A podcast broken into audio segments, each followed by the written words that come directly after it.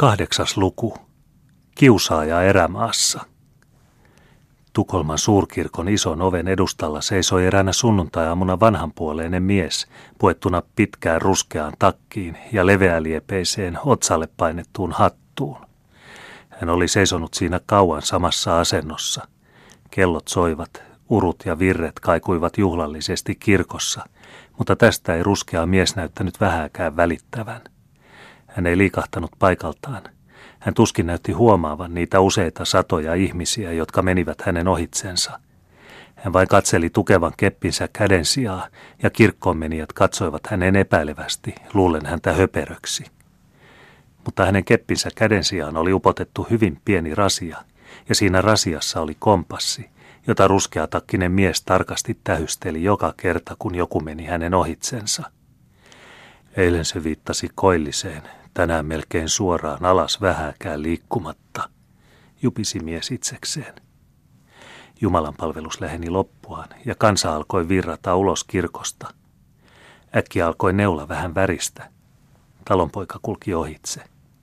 Ruskea mies nosti silmänsä ja sanoi, hänellä se on ollut, mutta ei ole enää.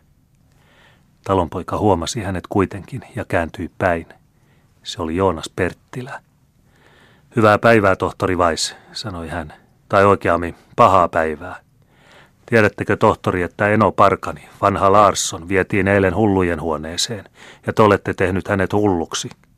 Neuvon teitä antamaan hänelle järkensä takaisin, sillä muutoin voin teistä todistaa jotakin, joka ennen iltaa voisi viedä teidät ruusukamariin. Annan Enolle järkeä niin paljon kuin hänelle voi antaa, jos sanotte, kenelle olette antanut hänen sormuksensa – vastasi tohtori. Minkä sormuksen? Sen, jonka löysitte parturin tuvasta ja sitten annoitte pois. Vai sen, virkkoi Joonas viekkaasti silmää iskien. Sen myin kahdesta äyristä eräälle harmaiden veljesten kujan kuparisepälle. Tohtori pudisti päätään. Olette kuullut liian paljon myydäksenne semmoisen kalliin kalun kahdesta äyristä. Sanokaa kenelle olette sen antanut ja määrätkää hinta. Se maksaa partasi, sinä pinttynyt konna, vastasi Perttilä. Ellet pötki ennen iltaa tiehesi, toimitan sinulle majan valkeassa hevosessa. Kiitän teitä, sanoi tohtori kylmästi. Jos olisin kostonhimoinen, voisin antaa teille toisen majan. Mutta saatte mennä. Olette kurja maan matonen niin kuin kaikki muutkin. Kuka? Kuka? jupisi tohtori, näyttäen tahtovan silmillään niellä kirkosta virtaavan väkijoukon. Ainakin neljäkymmentä henkeä kulki yhtä aikaa hänen ohitsensa. Hän seurasi tätä väkijoukkoa, näki sen jakaantuvan lähimmässä kadunkulmassa ja kysyi kompassilta neuvoa joka askeleella. Neula osoitti järkähtämättä alas linnaan päin, sitten Shepsbruuhun. Ruskea mies seurasi samaa suuntaa. Shepsbrun luona oli silloin, niin kuin vielä meidän päivinämmekin, soutuveneitä niiden mukavuutta varten, jotka tahtoivat kulkea yli virran Kastelholmaan, Laadugårdslandettiin ja eläintarhaan. Kirkkoväki täytti useat veneistä. Ruskea mies seurasi mukana. Hänen veneessään istui, paitsi häntä itseään, kaksi miestä ja kolme naista. Vene laski useissa kohdemaihin ja matkustajia hupeni pois – Lopuksi oli jäljellä ainoastaan muuden talonpoikaisnainen, ja hän soudatti itsensä eläintarhaan. Mutta mies, joka oli tarkannut neulan suuntaa, oli jäänyt hänen kanssaan veneeseen ja astui hänen perässään maihin nykyisen niin sanotun Almena Grendin luona. Nainen kulki oikean puolitse veistämön ja venemiesten tonttien, kulki ohi Hasselbackenin ja erosi vasemmalle kaitaista polkua, joka aution viljelemättömän puiston läpi vei suoraan Brunsviikkiin. Koilliseen, se on oikein, mutisi ruskea mies seuraten häntä. Kun he olivat tulleet niin kauas kukkuloiden ja puurunkojen väliin, että kaupunki oli kadonnut näkyvistä, joudutti mies kulkuaan ja oli kohta naisen rinnalla. Mihin matka? Perille, vastasi nainen, vähän tyytymätönä tähän odottamattomaan seuraan. Oikein vastattu, virkkoi ruskeapukuinen. Me kuolevaiset emme tiedä, mistä tulemme ja mihin menemme, mutta yksille perille me kaikki pyrimme, hautaan. Sinnekö menette? Sinne, mutta en jäädäkseni sinne. Eräät kuitenkin väittävät atomin katoavan äärettömyyteen. He suuresti erehtyvät. Hän ilmaisee itsensä. Hän ei ole talonpoikaisnainen. Hyvä, ajatteli itsekseen ruskea ja jatkoi sitten ääneen. Tiedättekö, hyvä ystävä, ette olekaan se, jolta näytätte. Ette puhu niin kuin talonpoikaisnainen. Kuinka minun sitten pitäisi puhua? Olette aatelinen ja sivistynyt. Liikutte valhepuvussa salaisilla retkillä. Niinkö luulette? Olen varma siitä. Ei teidän käyntinne, ei äänenne, ei puhettapanne, eikä mikään soinu yhteen teidän pukunne kanssa. Luulkaa mitä luulette. Olen pahoillani, mutta kun olen salapoliisi, on minun pakko panna teidät kiinni, ellette voi antaa minulle selvää todistusta siitä, että liikutte laillisissa asioissa. Nainen katseli häntä hetken aikaa hämmästyneenä, mutta joudutti sitten kulkuaan eikä vastannut. Ruskea mies katseli ympärilleen. Puistossa oli autiota ja hiljaista. Silloin tarttui hän naista käsipuoleen ja sanoi uhaten. Jos teillä on niin paha omatunto, että ette voi edes vannoa viattomuuttanne, niin tulee teidän seurata minua poliisin luo. Siellä on sopivia keinoja, joilla totuus saadaan ilmi. Mitä arvelette peukalon puristimesta? Olen Kreivitar Bertelschöld ja käsken teitä päästämään käteni, sanoi vaimo heittäen pois päähineensä ja katselle miestä suurilla tummilla silmillään. Mutta ruskeapukuinen taisteli tässä elämässä hurjimman intohimon puolesta, eikä aikonut päästää varmaa saalistaan. Te olette siis se, sanoi hän, josta on puhuttu sanomalehdissä, ja joka olette karannut miehenne luota.